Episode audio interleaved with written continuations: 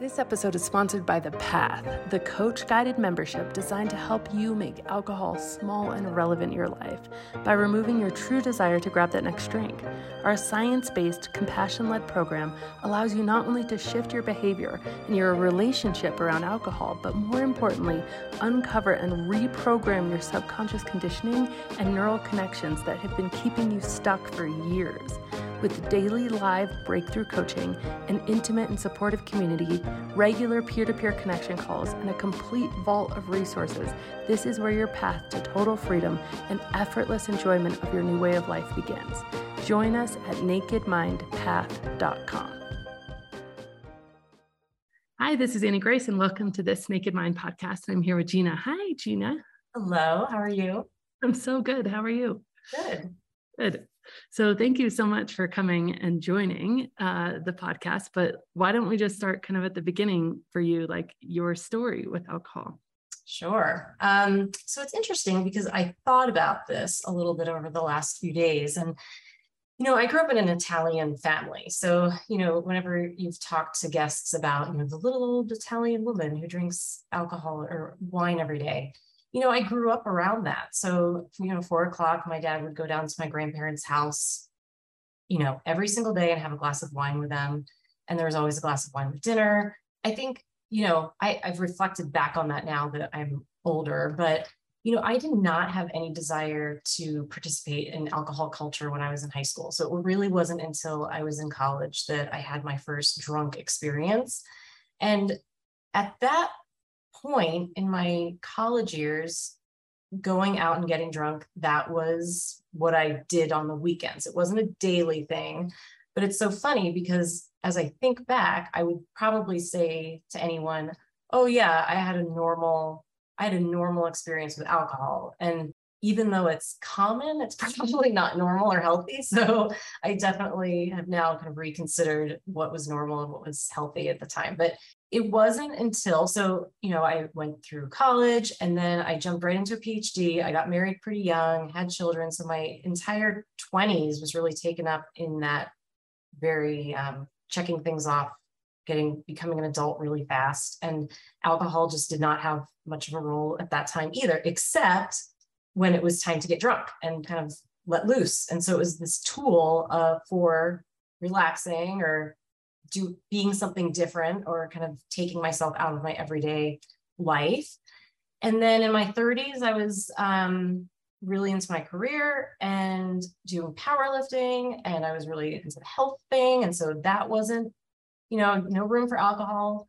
And then here I was around 40 years old with two middle school age children and divorced. And suddenly alcohol was part of my daily life for the first time in my life. It was um, two to three glasses of wine at night. And even talking to my doctor or my therapist, like it was still sort of like, oh, you're okay. You, you don't have a, you're not an alcoholic. You, you know, and I think it's because of my self awareness around it that everyone thought like, oh, that's okay. But in my mind, something didn't feel right. Something felt like this is not the Gina that I that I know, or it was very, I was unrecognizable to myself, I guess.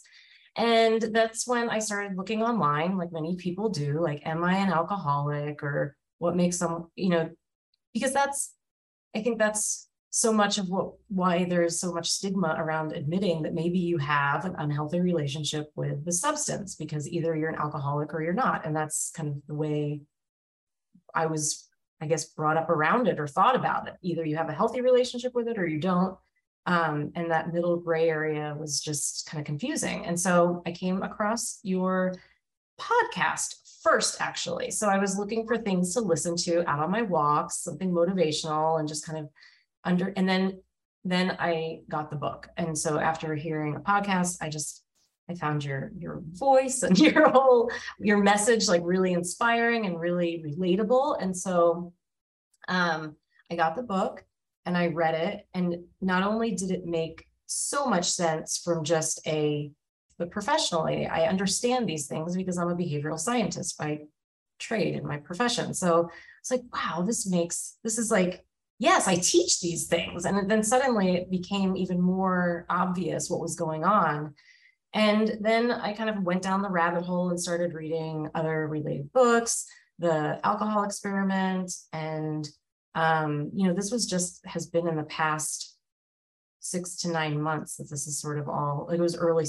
I, I live by a spring to me is starts in January. So um, it was kind of around that time. And yeah so i can now think back and like really think about what was going on and now that i have you know really changed those that understanding beliefs about what alcohol served in my life it's so much easier to say okay there are other options and i don't have to use that as a tool for this anymore. So that's that's kind of it.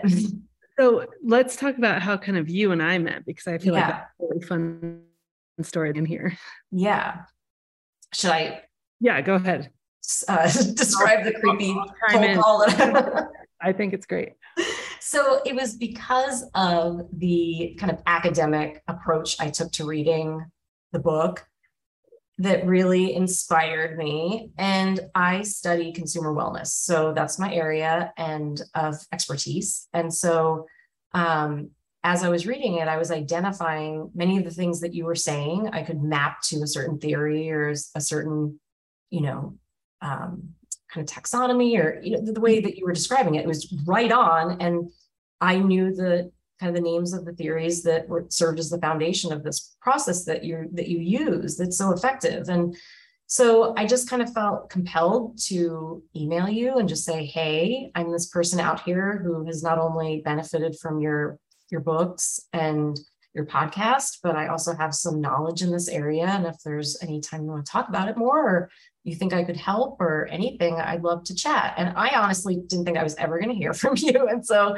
it was such a delight when I saw your email back and you were wanting, you know, willing to have a conversation and chat more. And I think it kind of all relates to not only what alcohol was doing and serving at the time that led me to you, which is now addressing one of those voids that I had, which was I was feeling very restless in my career and looking for new outlets to um, kind of showcase my talents and my expertise. And so now suddenly it's like, oh my gosh, I, I could have a whole new research area around kind of addiction or compulsive behavior, something that I hadn't explored previously. So that's how that happened. But yeah. Oh, that's so cool. So, so from my side, what was so cool was, uh, um, so just to to back way up. So I went to CSU in Fort. Collins, and I remember the name of two classes. And one of the classes was a pricing class that I took. It, and they were both in Rockwell Hall because I was I was a dual major in marketing and entrepreneurship and business. And one was pricing because that's where I met my husband. And so I remember that class very vividly. And then and, and it's kind of funny because I started at CSU as um, actually started as a photography major and I got an associate's degree in photography and I was really excited about it. And then I had a, an intern, uh, I was in, in, an internship with a woman in um, who owned a studio called Aspen Photo and Film. And she said, the one thing I really regret is not going to business school, because if I would have gone to business school, then I feel like I could have like just been a more successful photographer. So I was like, okay, great. Like, you know, I'll try that. Like I'll, and she really encouraged me to go to business school. Right. And um, I had taken one business class in my photography degree, and the uh, the professor was like, "Oh, you are like have kind of a knack for thinking this way. This is great." And and so that was encouragement so anyway so i enrolled in csu i went to csu and i i looked at all the different you know syllabus or curriculum mm-hmm. options and accounting had the fewest credits so i was like okay just with the fewest credits i'll get my business degree and be done with it and um and I took my first few accounting classes and I was just like, oh my gosh, like this is not how my brain works. This is linear. This is not abstract. There's no like, I just was like, just miserable in my accounting classes. And so I um I was like, well, marketing looks interesting, right? Like second best. I don't know. I just, I mean, how I picked, how I picked this, all with the the idea, you know, best laid plans that I was going to go um, open a photo business. And I remember, I think it's pretty early on that you take, and I, I got it for this podcast because oh my gosh, it's been on my shelf ever since. But it's pretty early on that you take consumer behavior and I yeah.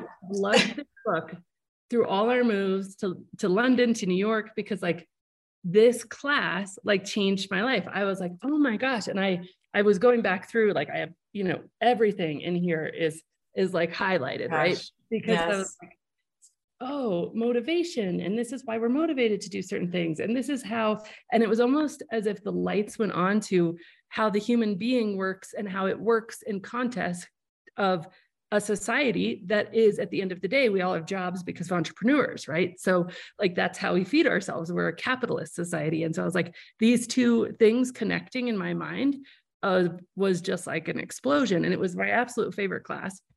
And so you and i get on and we start talking and you're like I teach consumer behavior at CSU. and I was like, no, no, wait. Like, not only are you the professor now of the class, which I, the only textbook I've ever kept, by the way. Oh my gosh. No other textbooks.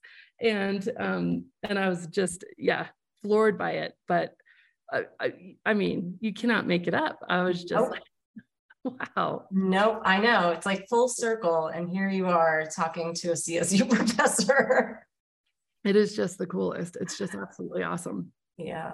So um yeah, and I'm I'm really excited because one of the things that I've been super passionate about doing is and I know we share we've we've talked before and we share passions around you know bringing some of these ideas into things like prisons or bringing them into you know really looking at uh my my sister-in-law was in the foster system because her mother could not get it together with alcohol. Not mm-hmm. not for not loving her a lot and not for not wanting to try but she just didn't have the right tools and the right solutions and everything was failing her. You know all the treatment centers were failing her the mental health institutions all of the stuff. And so ultimately she she died in a hospital having to be intravenously um, given alcohol to just even prolong her life and minimize her pain.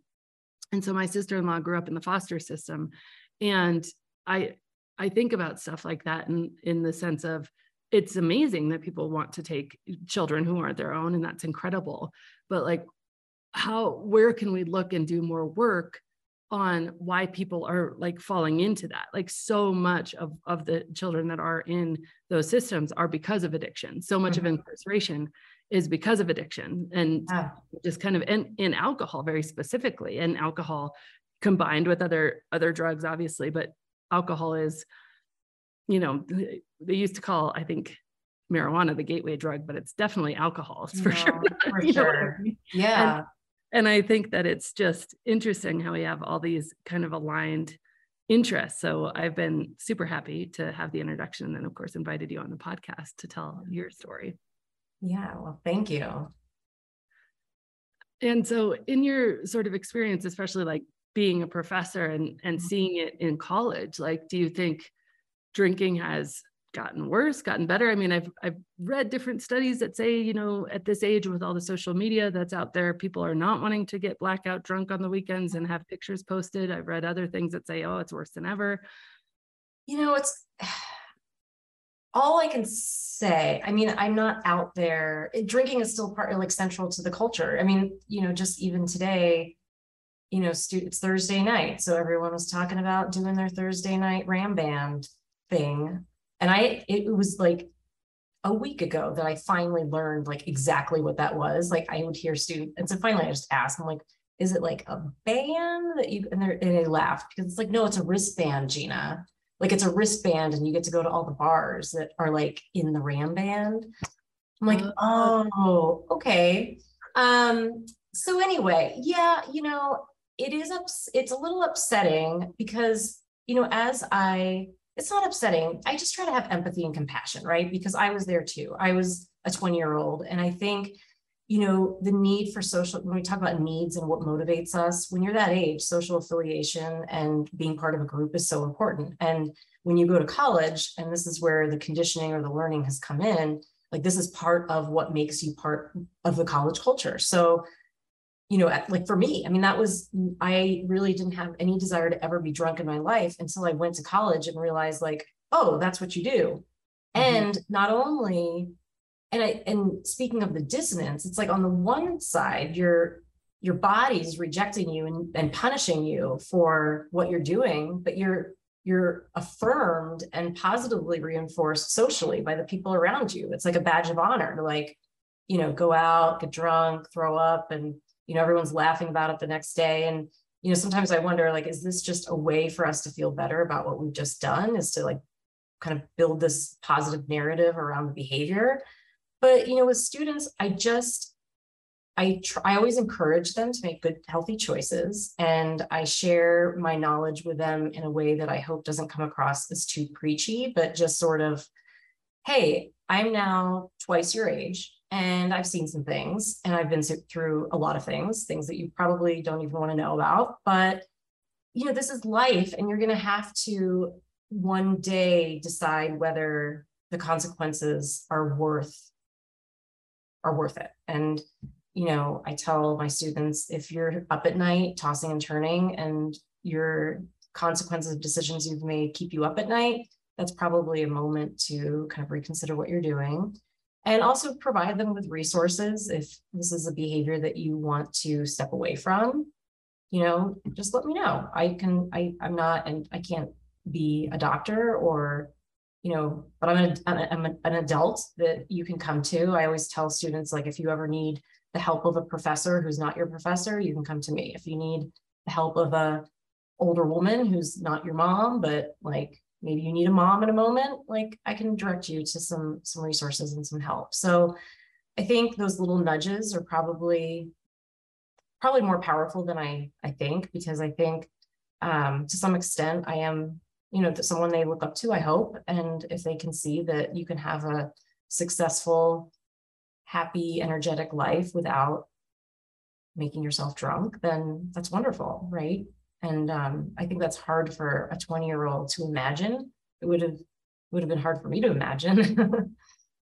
so that distinction of if you aren't sleeping, mm-hmm. no matter if it's about alcohol or anything else. When I heard you say that the first time, I was like, oh wow, like that's really powerful. Like our bodies need to and are meant to sleep. And yeah it's like pay attention to something and don't just you know i mean there's a place for medication obviously but like maybe that is very uh, you know a band-aid a sleep aid. It's like has the word aid in it. It's not solution. It's not you know yeah. it's really really a good thing to just kind of think through. And it's so true for anybody who's drinking too much. I mean sleep oh is wake up in the middle of the night. Yeah. And that's, I mean, that's, that was my wake up call. I mean, I was not sleeping at night. And I, and I was, you know, trying to make excuses like, oh, I just have so much on my mind and, you know, trying to come up with these stories as to what was going on, like blaming the cat that you can see behind me or, you know, it's the kitty cats, they're waking up. No, Gina, it's, it's alcohol. You're, you're drinking too much, especially right before bed. Yeah. So. Yeah you know, and that that was what got me thinking and really self-reflecting. And how has it been kind of navigating social life for you? It's fine. I don't, I mean, my friends are, I mean, you know, here's the wonderful thing about being in your 40s, I think, is like you really stop caring what other people think mm-hmm. about. Mm-hmm. And I think it's like that comes that wisdom and that confidence comes in time and you can't skip the other steps to get there. Like you have to go through the rites of passage in some way. Like I think as much as I would love to tell a 20 year old, like just be confident in who you are and don't like you, I think it's part of growing up is building that self-awareness and that wisdom. And um, the friends that I have, we're all very, you know, health conscious and kind of, you know, have done our own experimenting with you know, not drinking or drinking or um, my boyfriend is um, a PA in an urgent care and he's also a veteran and has seen addiction and kind of the extremes of it walk into his clinic almost daily and he doesn't drink. And and you know that doesn't say he never drinks. It's sort of like i can drink as much as i want whenever i want. I just choose not to because i don't see the need. And I think so there's really the, the peer pressure that that need to affiliate with alcohol doesn't affect my life, but it only makes illuminates how embedded it is in our culture. I mean, every single event on campus that I've been invited to in the start of the school year, it's like either at a brewery or it's a it's a brewery thing um, or alcohol is served and it's it's like here we all are showing up to drink our alcohol and to get in our cars and drive home and you know this is just that's that's really scary when you step back and think about it. And i you know know colleagues who have gone through DUI situations and you know it's not just teenagers it's adults that get in trouble with alcohol. Yeah yeah for sure. So true. And i think it's um it's just exciting to see that like it has been such a a trend and a shift kind of almost i mean i found out recently like Katy Perry just launched a mocktail line you know like there's a lot of just um, things happening and it's i heard a new term too which was sober-ish right which is like oh. i'm mm-hmm. focusing on this type of lifestyle you know yeah. but i don't have the rules or the rigidity around being sober and and i think that's really cool like i certainly don't associate with the or like identify i guess is a better word with the word sober but um right but that's you know it's really because I just drink as much as I want whenever I want. I just haven't wanted to drink in like eight years now. And so it's it's a a really different energy for me around mm-hmm. that. And I think that words do matter. The energy around your words matter. The energy that you feel when you're going into whatever you want to achieve, whether it's, you know, getting getting a degree or stopping a habit or whatever the case is, like how you feel about the goal really matters. Right. Yeah, absolutely. Mm-hmm. Yeah. So, um, yeah, this has just been awesome. And let me ask you kind of this question that I I always sort of wrap up these conversations with, which is, uh, if you were going to go back in time to your past self and kind of tell her about what life is like now mm-hmm. um, without alcohol, what would you tell her? It's not lonely. Mm-hmm. And I think, like for me, when I think symbolically what alcohol has been in any of life stage, it's been a stand-in adult. It, it like when I'm with the boys, I'm a single mom, and it's like really hard. The alcohol was the other adult in the room that I went to because it's hard to not have a, an adult partner to have your back when you feel ganged up on or when you know you're lonely or you don't feel like you fit in alcohol was that that that social piece for me. And I think now I would just tell little Gina, like, you you can you can find love and affiliation and have support in in other people and you don't have to rely on substance for that yeah that's amazing i love that so much well this has just been great gina thank you so much yeah, thank you annie thank you for reaching out and sending me an email and literally blowing my mind yeah.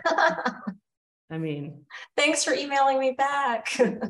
so great. And I look forward to, um, you know, wherever this relationship takes yeah. us, working together on whatever we might put our heads to. So it's yeah. just exciting.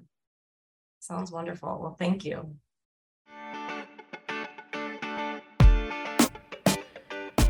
We are so excited to announce our newly recalibrated signature program, the Path Freedom Accelerated.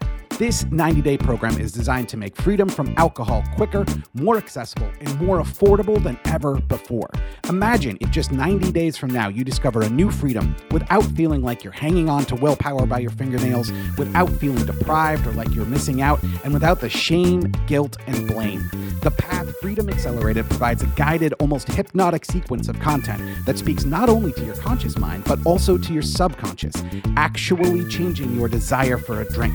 Plus, you will receive daily accountability and support from our coaches and our community.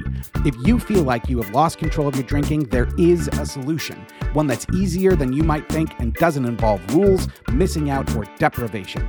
We would love for you to join us. Go to nakedmindpath.com to learn more. And as always, rate, review, and subscribe to this podcast as it truly helps the message reach somebody who might need to hear it today.